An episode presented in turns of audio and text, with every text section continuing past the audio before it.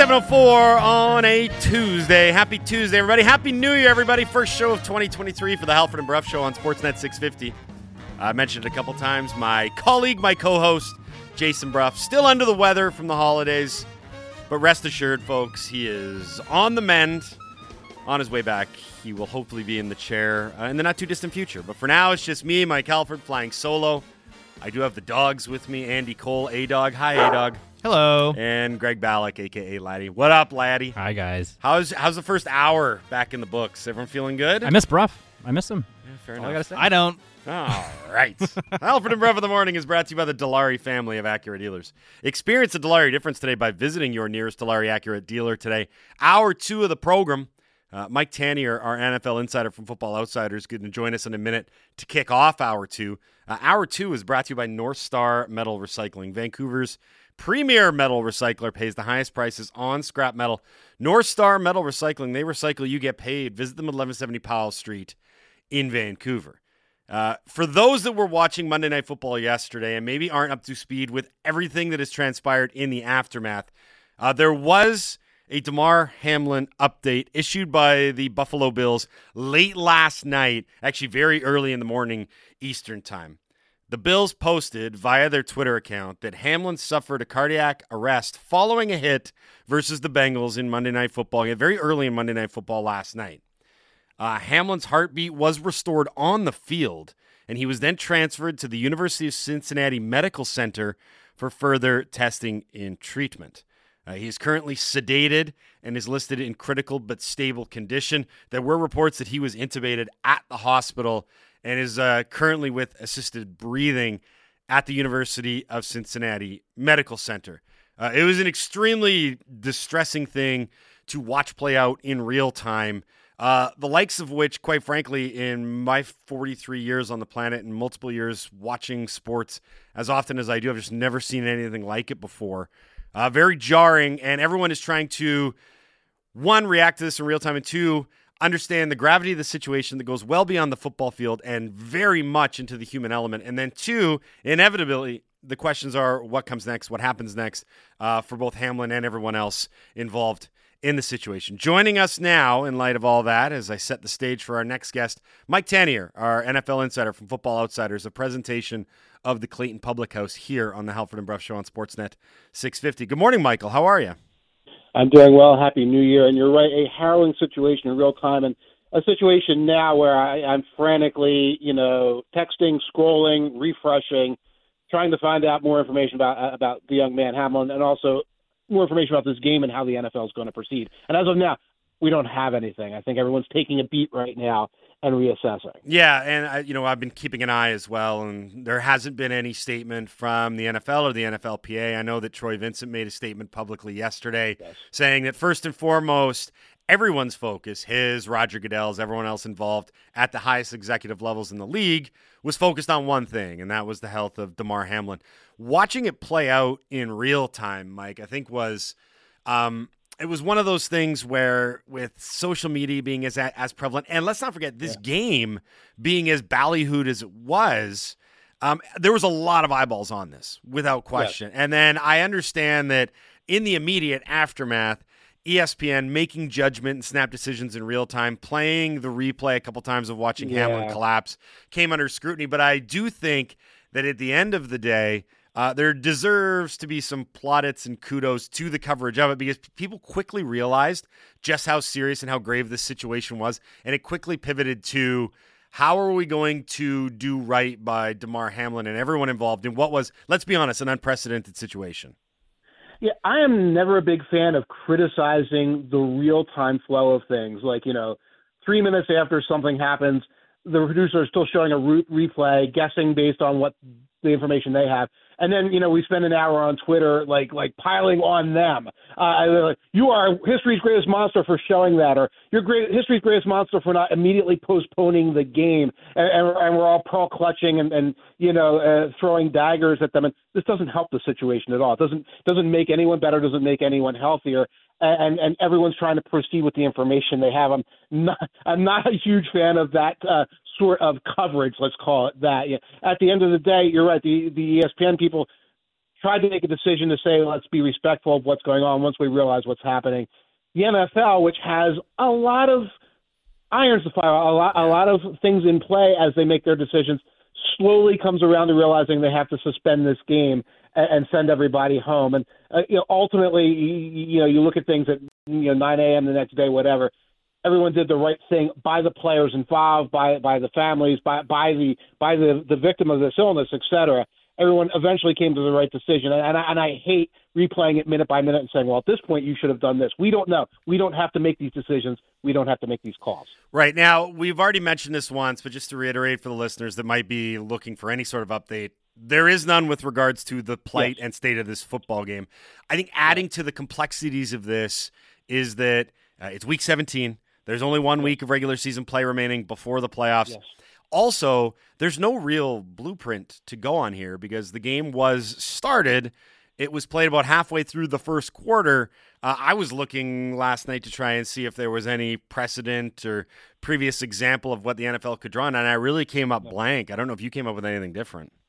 No, uh, if you, I know Mike Florio, Pro Football Talk's talking about you know nine eleven. nine eleven happened in September. The league suspended right. a week and then pushed the game to the end. There were weeks and months to do things like travel schedules. Okay, and uh, you know, updating the situation for season ticket holders and things like that. We, we had some COVID examples that are sort of catches catch can along the way, uh, but I don't think those are particularly uh, uh, useful examples as well. You right. know, it was like, well, move things back a day, move things back a week, catches catch can. It wasn't this. It wasn't there's one week, week left, et cetera. The most logical way to proceed right now is to call the game a non-game and go by winning percentages moving forward. Right. And it, it and it's it, that's the most level playing field for the Bengals, for the Bills, for the Chiefs who are impacted by this. And it, it's simply a matter of, you know, life goes on and we have to adjust. That's the most logical thing. I know there's talk about, well, well you know, push everything back a week. You're talking about pushing playoff games back a week. You're talking about travel schedules. You're talking about things as, as simple as, you know, getting the stadium uh, employees in, you know, on short notice or telling them, you, you know, you're not coming in on short notice, but you're going to come in on, you know, February third or however you'd want to play that. It's not really feasible this late in the game. And it's a lot of tumult uh, to do in the name of, oh, well, you know, home field advantage was right. impacted for these two teams, and therefore you have to jump Broncos employees. You have to jump, you know, uh, Panthers employees. It, it's not necessarily a, a logical way to proceed. We're speaking to Mike Tannier, our N F L insider from Football Outsiders here in the Halford and Bruff Show on Sportsnet six fifty. Uh, I don't want to use the DeMar Hamlin situation as a segue, but no. um, it's hard not to talk about scheduling and not talk about what is going to happen in Week eighteen. We know this now with the Seattle Seahawks, the Green Bay Packers, and the Detroit Lions. So for those of you that are unaware, all those teams are still alive, very much alive, in the playoff chase in the N F C. The kicker is that the Seahawks are going to play the Rams during the day on Sunday, which is a must-win for the Seahawks. The thing yeah. is, if the Seahawks win that game, that means the Lions are eliminated from playoff contention. Now, the kicker is that the Lions are playing Sunday Night Football against the Packers, mm-hmm. and the Seahawks need the, the Lions to beat the Packers in that game. So a lot of Seahawks fans are, I think, somewhat justly irate that all these games aren't being played at the same time and that you're stacking the deck unfairly should the Seahawks beat the Rams. Uh, is it unfair that the Lions-Packers game got flexed into Sunday Night Football while the Seahawks are playing during the day? See, I don't feel it was necessary. The N F L decided, hey, the Titans versus Jaguars, which is a win-and-get-in situation, because those are tiny media markets, yeah. small fan bases, they're going to put that on Saturday night. So they hedge their bets a little bit. Saturday night's not as big a window. Uh, they could they put that game in there. Uh, when, I, I, you know, I don't know, you could put the Eagles and Giants in there. The Eagles win and they're in. That, that, there's a lot of fans' eyeballs on that. So they put Jaguars Titans in that one T V window, and then in the name of getting that huge national Packers yeah. fan base, I mean, they have national, international fans for decades, going back to Brett Favre. In the name of that, they put themselves in a situation where, again, the Seahawks could win, and the Seahawks' victory uh, celebration is tarnished by, oh, no, now we have to hope that the, the, the Lions don't bench everybody, the Lions don't go out there unmotivated because they're eliminated. Now, you know, the wild card in this is people are saying, well, you know, Dan Campbell believes in biting kneecaps and chewing ankles, and he's going to go out there and play the win. Yeah, he does, but they know what happens. You can't you, you can't necessarily say that you know, maybe a player like Jamison Williams coming off an injury, oh, we're going to go out there and play to win with Jamison Williams when if we just rest him, we have him for twenty twenty-three. That's one wild card. Another wild card where Dan Campbell is not only going to, are we going to play to win, but with nothing to lose, we're going to call fake punts every time. Right. Yeah. Yeah. Dan Campbell could do something like, I'm going to call triple, every triple reverse in the playbook just to mess with the Packers because we're just, we have nothing else to do. And, and that doesn't necessarily impact the Seahawks. Bad situation and a little bit of sort of a money-based situation by the by the uh, N F L to get the most eyeballs. Hey, you're the N F L. You get the most eyeballs no matter what. Put the best possible game on Sunday night instead. Uh, how stunning is it that we are um, facing a playoff field in the N F C that is going to feature Tom Brady, and I'm going to say it, most likely Aaron Rodgers? Yes, and it's something I'm writing about for, for this week. You know, they're the boogeymen. They're the boogeymen right now, especially Tom Brady and the Buccaneers. You can look at this team and say it's not a good team. They should not be in the playoffs. They played in a terrible division. They've got all these fourth-quarter comebacks against these horrible opponents. Fourth-quarter comeback against the Cardinals. You shouldn't need a fourth-quarter comeback against the Cardinals. You shouldn't need one against the Rams. And yet it's Tom Brady, and those are fourth-quarter comebacks, and you look at it, and it's it's like you, it's a stress factor for the teams they face in the first round. And Rodgers is a little different because they're playing really good football right now, and, and there's a chance that they get in on that. And if you look at the A F C, you've got the Patriots sitting there. It's like, that's not a very good team. Oh, do you want to face Bill Belichick in the fourth quarter and his defense, even if you're winning, you know, ten to six? In that game. So there's a lot of, of that sort of boogeyman factor going around. As a fan, I'd rather see the Seahawks. I'd rather see the Lions. I would rather see the Panthers or something goofy like that than these teams. But as as a casual fan, I think fans want to see these guys if you're not like a, a, a lifer of the N F L. And as an opponent, you do not want to see these legendary coaches and quarterbacks yet again in the postseason. Who's a more scary first-round opponent? Is it Rodgers and the Packers, Brady and the Bucs, or is it neither? It's a little bit of neither, and it's a, it depends on who you are. You know, you're the Minnesota Vikings. You're scared of everybody. Sure. You you are scared of anybody. If you're the San Francisco forty-niners, like, we've beaten those teams. We're forty-niners. We beat the Packers in the playoffs every year. We we do it for breakfast is what we do. And and, and we had the, the third-string quarterback. We had the rookie out there, and we were able to take it. So I, I would say it's the Packers really are the scarier team because, again, their offense is playing better than they did early in the season. Their defense is better. They're healthier. Their offensive line, which has hurt all year, was healthier. Now they've got a great kick returner coming around. They've got all these factors that make them scary. Where the, the Buccaneers, you see them score six points at halftime every single week. If you're a playoff team, you say, we should be able to take care of that, get up to twenty-one, twenty-four points against this good defense, and take the Brady magic out of the equation. We're speaking to Mike Tannier, our N F L insider from Football Outsiders, here on the Halford and Bruff Show on Sportsnet six fifty. Uh, we will shift quickly to the A F C. There's so much to be decided uh, heading into Week eighteen. You mentioned the A F C South, and then there's all these teams. I think like half the A F C is at eight and eight right now. It's the Patriots, the Dolphins. The, somehow the Steelers are still alive, uh, and then you met the Jags are in there as well. So how do you see this shaking out? Let's just go with the wild card teams. If you had to pick right now, who are the wild card teams going to be uh, in the A F C after Week eighteen is all said and done?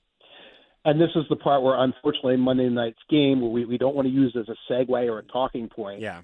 But it segues into this because the Bills might have been clinched.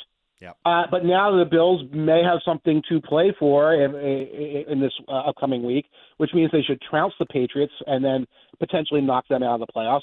Or, I mean, it's still potential that the Bills play tonight or something or play Wednesday, whatever, and, and that this is, impacts things there. So it's, it's hard to say along the way. I, I'll say one thing with certitude. I feel pretty comfortable that the Jaguars will win.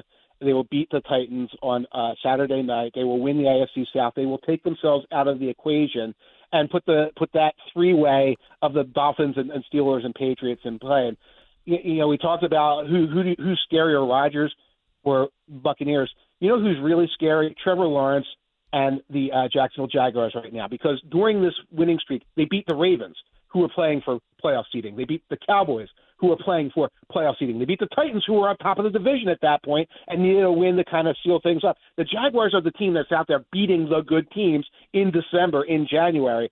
That's that's the team that I'd be worried about coming into a, an A F C post, postseason chase. Mike, this was great, man. Thanks a lot for taking the time to do this. We appreciate it. Enjoy the rest of the week. We'll do this again uh, next Monday. Absolutely. Hope everybody's feeling better up there, and Happy New Year. You too as well. Thanks, Mike. Happy New Year. That's Mike Tannier, our N F L insider from Football Outsiders here on the Halford and Bruff Show on Sportsnet six fifty.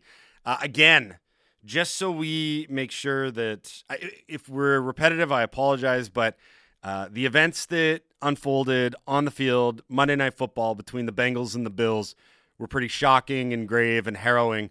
And I don't know how many people overnight were able to get up to speed with the updates regarding the health of DeMar Hamlin, the Buffalo Bills safety who suffered cardiac arrest on the field last night, was resuscitated and then taken to local area hospital in Cincinnati, where he's listed in stable critical condition. Uh, so I will, again, offer another update. Late last night, about ten to eleven our time, so two o'clock in the morning Eastern, the Buffalo Bills Uh, did offer an update confirming that, yes, Hamlin did suffer cardiac arrest following a hit in the game versus the Bengals. They did confirm that his heartbeat was restored on the field. Uh, you saw medical staff in Cincinnati doing chest compressions, C P R, et cetera. Uh, Hamlin was then transferred to the University of Cincinnati Medical Center for further testing and treatment. Uh, there is a report that he was intubated while at the U F C Medical Center. He's currently sedated. This is as of last night, and once again listed in critical condition. So I want to make sure that if you did not hear the update, you have heard it. And we are trying to monitor as best as possible with very few updates going forward. Uh, there are some questions moving forward. Now that it is Tuesday morning, seven twenty, you're listening to the Halford and Bruff Show on Sportsnet six fifty. Uh, I want to play some audio from this morning uh, from C N N. This is Bomani Jones, uh, previously of E S P N, uh, his own podcast, uh, a very seasoned and veteran sports journalist and writer and author, talking about what happened yesterday and the next steps. Where do things go from here? Because a lot of people are asking, what does uh, the N F L, the Cincinnati Bengals, and the Buffalo Bills do now? Uh, here is Bomani Jones from this morning on C N N talking about the aftermath of the DeMar Hamlin incident and then what happens next for all parties involved from a football perspective. I don't think this game is going to be played because I don't think logistically it's really going to be possible for this to be played. Like, you can't decide, okay, we're going to play the game on Wednesday and then ask these dudes to come out here and play again on Sunday just because of the physical wear and tear that the game takes. There's no reason to play this game. Like, if you want to be cold and cynical about it, I watched what happened after they suspended that game. They ran all those ads. Everybody got their money. Those tickets were sold, right? Like, this this isn't a matter of we need to recoup this for financial reasons. And honestly, the consequences of the standings, you'll figure that out. They don't have to play this game, and I don't think they will play this game, because what are we going to do? Tune in to watch this game and think about the fact that we thought we watched somebody die all game long? Like, this, it's not a win for anybody, and I think the league is going to have to look up and recognize there's nothing left for them to do with this game. They need to ask themselves whether or not these two teams are going to be able to play the game they have scheduled on Sunday, because we're like, hey, okay, well, maybe they can get out here and play tomorrow. I don't know about you, but if my coworker had something like that happen to me dead in front of me, I'm not promising you won't come into work for the rest of the week. Yeah.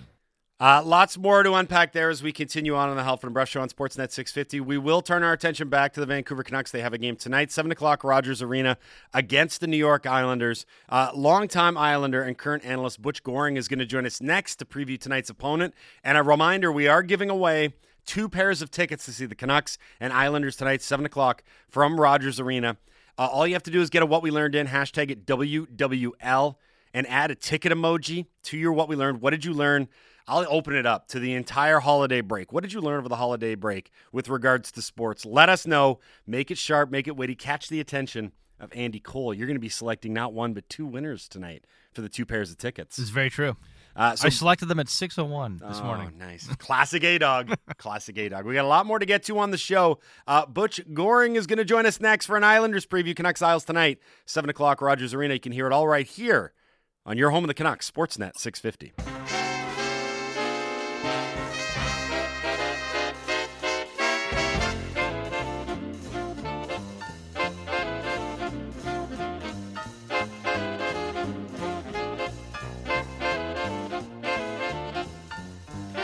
seven twenty-nine on a Tuesday. Happy Tuesday, everybody. Happy New Year, everybody. Halford Bruff, Sportsnet six fifty. First show of the new year. I am Mike Halford. I'm here. He is Jason Bruff. He's currently ill, but he will be back uh, not too long from now. He's on the mend, folks. Jason Bruff is back, and he'll be better than ever. Or at the very least, he'll be back relatively soon. Uh, you are listening to the Halford and Bruff Show on Sportsnet six fifty. It is a Tuesday. Uh, this is your home of the Canucks. Tonight, Rogers Arena, seven o'clock, Canucks Islanders. Uh, a reminder, you can hear everything you need to hear about this game, pre, post, and the actual broadcast right here on Sportsnet six fifty. We are giving away a pair of tickets to go see the game tonight. The Dunbar Lumber text line is six fifty, six fifty. Text in your best what we learned and add a ticket emoji to the text. Hashtag it W W L and add a ticket emoji. You'll be entered into the grand prize draw to win one of two pairs of tickets to go see the Canucks and Islanders play hockey tonight. Uh, Butch Goring is going to join us in a minute here on the Halford and Bruff Show to take a look at this Islanders team. Before we do that, I need to tell you that Halford and Bruff in the Morning is brought to you by the Dilawri family of Acura dealers. Experience the Dilawri difference today by visiting your nearest Dilawri Acura dealer today. We are in Hour two of the program. Hour two is brought to you by North Star Metal Recycling. Vancouver's premier metal recycler pays the highest prices on scrap metal. North Star Metal Recycling, they recycle, you get paid. Visit them at eleven seventy Powell Street in Vancouver. Finally, uh, we are coming to you live from the Kintec Studios in beautiful Fairview Slopes in Vancouver. Kintec Footwear and Orthotics, Van, uh, Canada's favorite orthotics provider, supported by over fifteen hundred five-star Google reviews. Find your perfect fit at kintec dot net. To the phone lines we go. Very happy to have our next guest on the program from M S G Network, Isles analyst and former Islander Butch Goring here on the Halford and Bruff Show on Sportsnet six fifty. Morning, Butch. How are you? Uh, I'm doing well, thank you. Uh, fairly wide awake, given that it's ten thirty New York time, so my body's still not on Vancouver time, which is okay. Okay. I, one, I want to thank you for taking the time to do this, because I know a lot of other folks that would be coming west and having to get up this early wouldn't put in the time. But, Butch, we appreciate you coming on to talk about this Islanders team. Uh, I'm going to throw a big pic- picture question at you to start, because uh, we don't get to see a lot of the Islanders out on the West Coast and in Vancouver. So we've been keeping tabs on the team from afar. Uh, it's been a pretty good year thus thus far, twenty-one fifteen and two. The goaltending has been very good with Sorokin and Varlamov. Uh, they're in a very competitive division, though, these Islanders, that even with that record, it's still just fifth in the hyper-competitive Metro Division. Uh, I know I've laid out some of the talking points here, but give us a, an overview, a broad sense of how the Islanders' season has been up to this point thus far. Well, I, I think you've capped it off pretty well. That uh, you know, there's not a lot of room for air in the in the uh, in, in the conference or the division with the uh, where the Islanders are taking part in. There's just seems like everybody wins every night, which I know is impossible, but it just seems that way. So uh, the Islanders have been really pretty pretty consistent. Uh, they've played extremely well against, I would say, the quote quote the better teams in the league, and they've struggled a little bit against the lesser teams. And And certainly, uh, you know, that's points that, uh, you know, get away from them that uh, they probably may need as the uh, season comes uh, down. But overall, uh, you know, it's a it's a group that's been together for quite a while. Uh, and when they play Islander hockey, which was against Florida and Pittsburgh, they're they're really tough to play against. But against the Kraken the other night, they uh, they didn't have a whole lot. And uh, although the Kraken have been playing very well, it was a game that the Islanders needed to win because, as you mentioned, it's a really competitive division. Uh, you mentioned playing Islander hockey, and for a long time that was synonymous with Barry Trotz, the former head coach of this team. Uh, that was the biggest change in the offseason, going from Trotz to Lane Lambert. Uh, what's been the biggest difference in approach or philosophical uh, adjustments from behind the bench with Lambert, or have there been many big adjustments with Lambert behind the bench? Well, there, there's been a, a, a few subtle subtle changes. I, I think one of the things Lane wanted to do was get more offense from his defense, and, and he has really done that. I believe they lead the league in goals. Um, so they've, they've got up on the play. They've been more involved in the play. They've hung in there longer.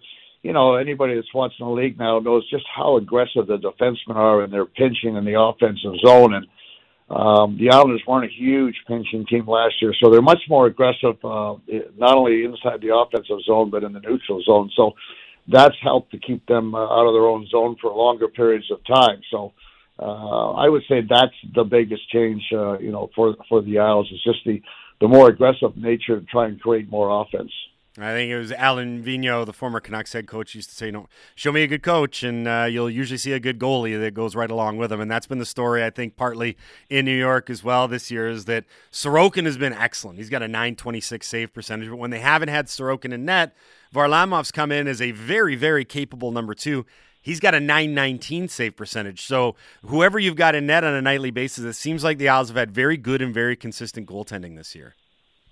Well, I would tell you, bad goaltending gets coaches fired. So uh, yeah, you I'm, definitely need way. a good, you definitely need a good goaltender. And yes, that's been the strong point uh, for for the Islanders. Their goaltending has been really good and has allowed them to stay in some games that they probably shouldn't have. So with average goaltending, they they would have a lot less points up on the board. So yes, Sorokin has been uh, has been sensational. Uh, he lost five in a row, and I think he gave up about eight goals total in those five games. So.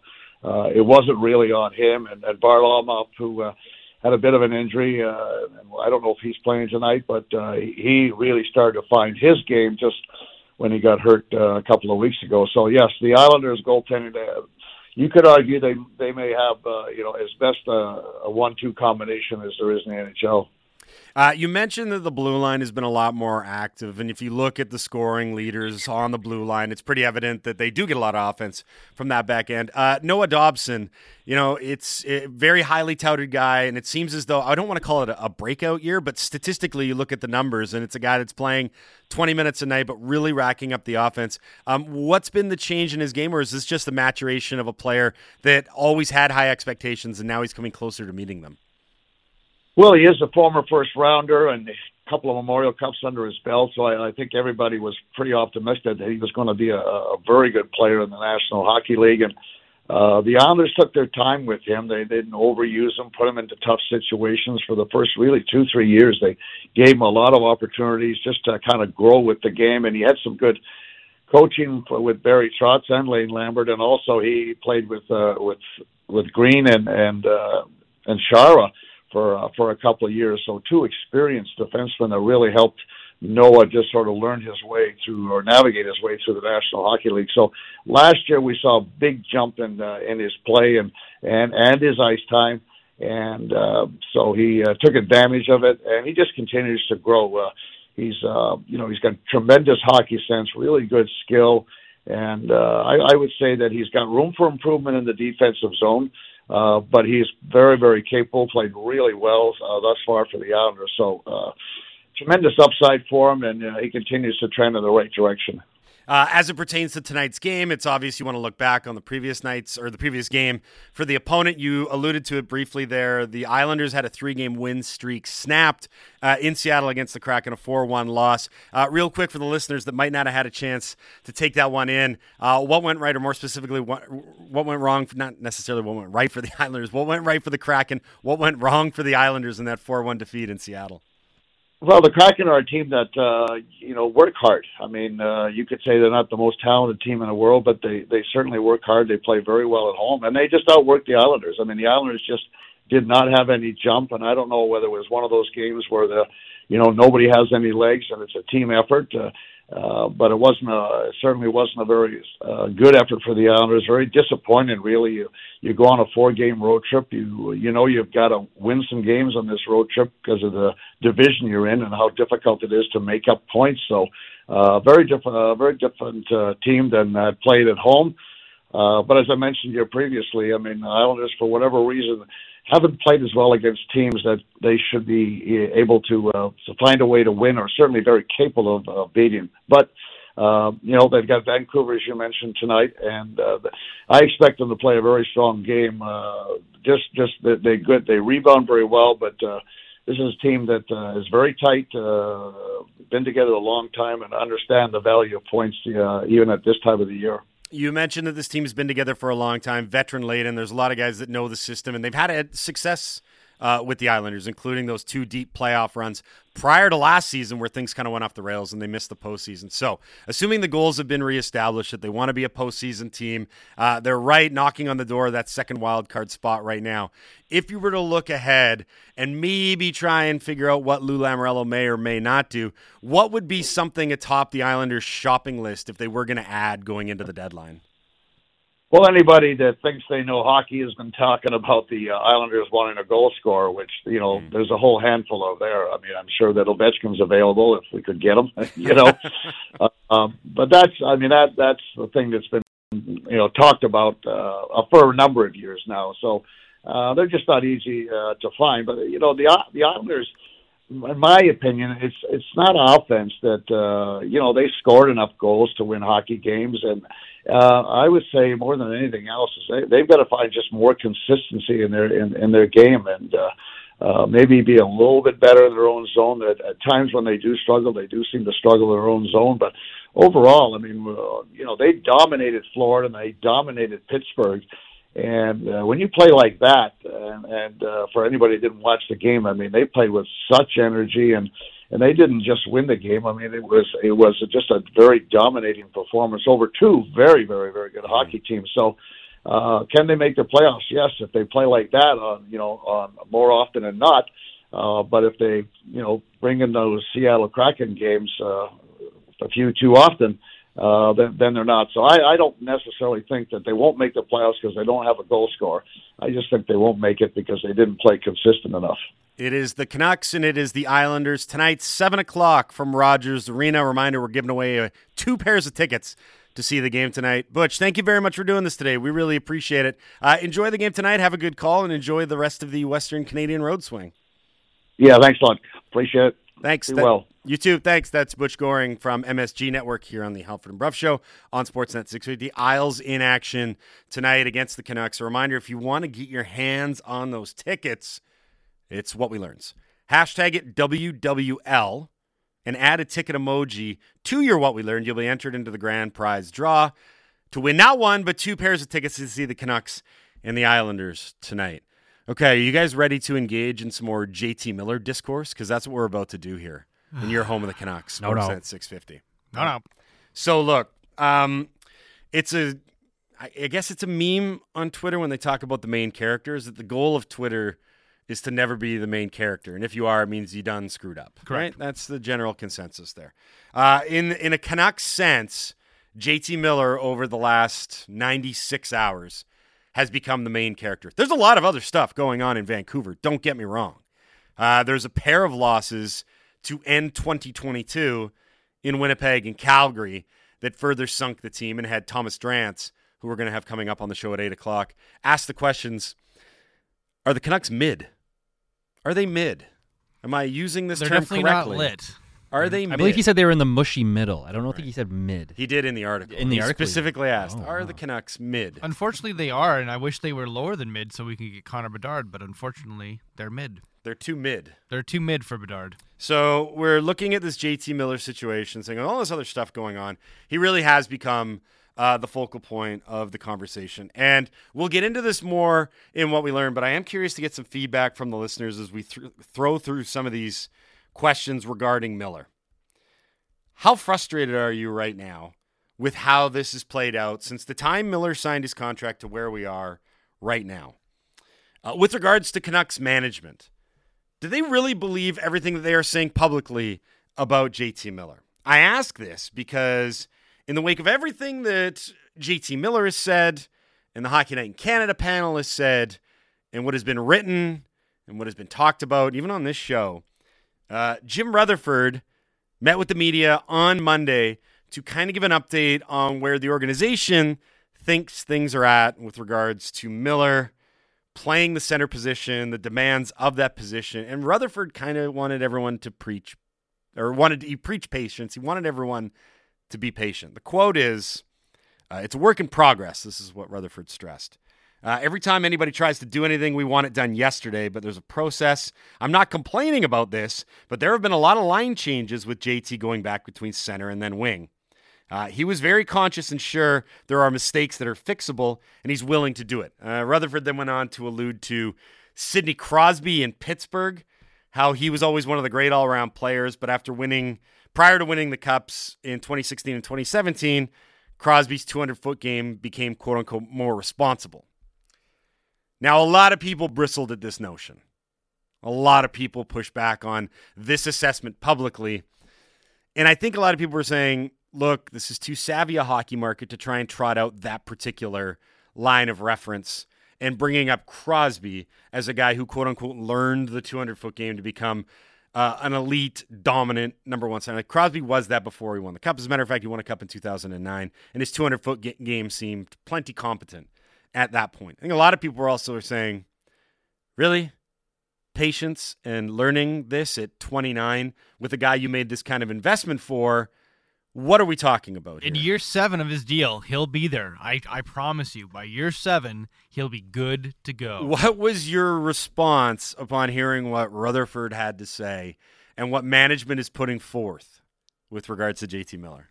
Well, just that it's it it. it Sometimes I think Rutherford doesn't understand the market that he's... Like, we've been patient for nine years. Yes. Like, this market has been patient for a very long time. They've been through a lot of hardship. This is a very smart, savvy, as you said, hockey market. Like, this isn't the Carolina Hurricanes. You can't come out here and publicly say this kind of stuff and not expect listeners, viewers, readers to push back and be like, okay, come on, we're not idiots here. We know what's going on. Just tell us what it is and what you're going to do about it without having to give us this song and dance routine, because that's just what it looks like to me. Laddie, what about the possibility of this? Did the Canucks management group make a huge commitment in the summer and now, six months later, have realized that it's blowing up in their faces and they refuse to admit it? Uh, I don't think we're at that point yet. Okay. I still think it's a salvageable situation. It's a lot of time to figure it out if they want to keep him for the length of his contract. But, you know, have you learned anything since age twenty-nine? I feel like I've grown a little bit. Mm-hmm. I feel like... Not me. I've gotten uh, stupider. Maybe not A-Dog. But I feel like you could teach... Maybe they just need the right approach, the right effective coach to get him to play the right way. Do you guys think Miller is capable of playing, quote-unquote, the right way? My biggest issue right now is that everything he says publicly about uh, his approach with regards to passion and emotion and grumpiness is, I am what I am, and I don't see myself changing. That mentality would freak me out a little bit, that this is a guy that's amenable to a ton of change anywhere, right? Like, I, I you know, I think at certain times, he's probably the type of alpha that is like, I got here, and I scored ninety-nine points last year doing what I do and knowing what I know. And I get that saying publicly is one thing. Doing on the ice is an entirely different thing. Like, do you... Okay, here's another one for you guys to answer. Do you think the Canucks honestly believe that they can turn a twenty-nine-year-old guy into a two-way center with, quote-unquote, just a little time? I mean, as Laddie was... With a, with a, a coach that preaches defense first, with a different coach, I imagine it would help him a little bit, and he might begrudgingly have to play more responsibly defensively, but I don't think I, I, he's not that kind of player, though. So I still don't think it'll change him as a player. At his core, he is what you see. Like, he's twenty-nine. This is the guy that he is. He's not really going to be changing. A, def, a defensive-minded coach might help a little bit, but I don't think it's going to solve the problem. This might scare some people, but with, with a guy like Miller, I guess it, it might get worse before it gets better. Oh. Honestly, like it, it, it might take a scenario where it really blows up before it sinks into him that, you know, I, I need to make some major changes. Because like you said, his attitude with the media so far doesn't suggest that he's open or willing to make a heck of a lot of changes to his game. I said it before, bench him for a game. Just see what happens. But just one game. I you don't mean, think like, I don't think scratch him? Yeah.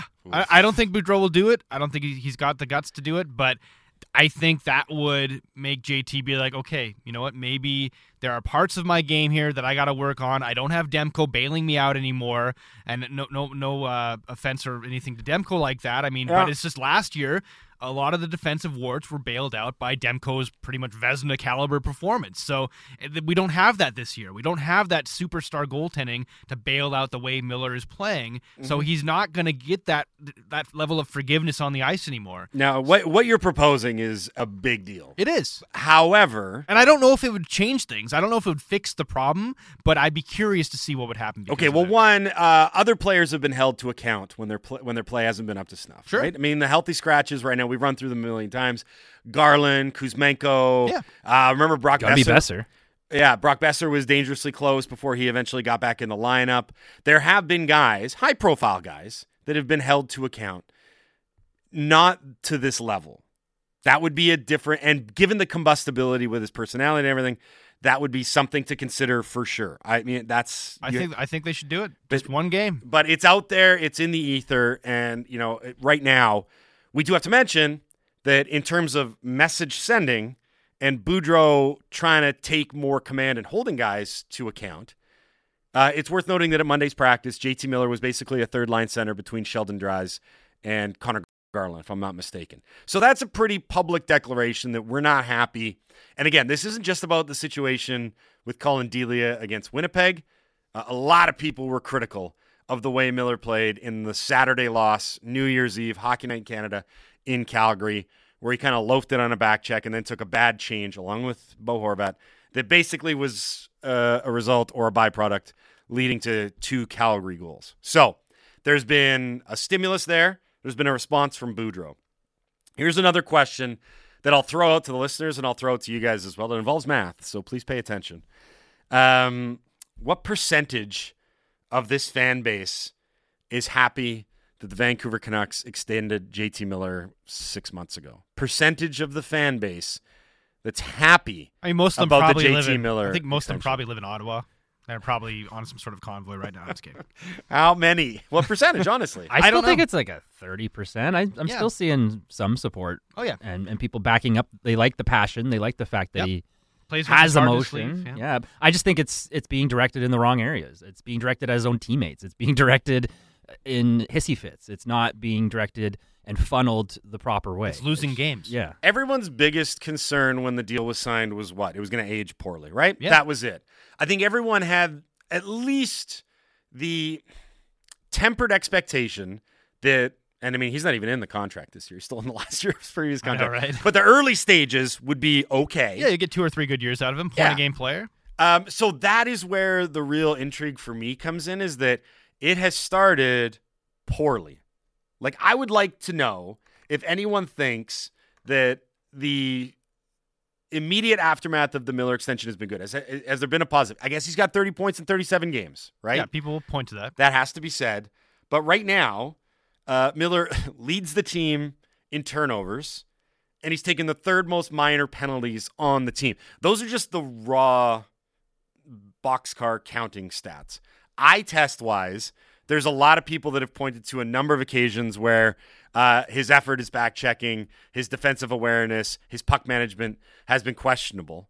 So now I've already pointed to three different things. The fourth, and the real kicker for a lot of people, is the attitude and the public persona and the way that he goes about his business and conducts himself. And a lot of people are saying, even the most ardent Canucks fans and the biggest supporters and the biggest optimists are saying, I like the guy. I like his fire. I like his passion. I like the fact he can score points.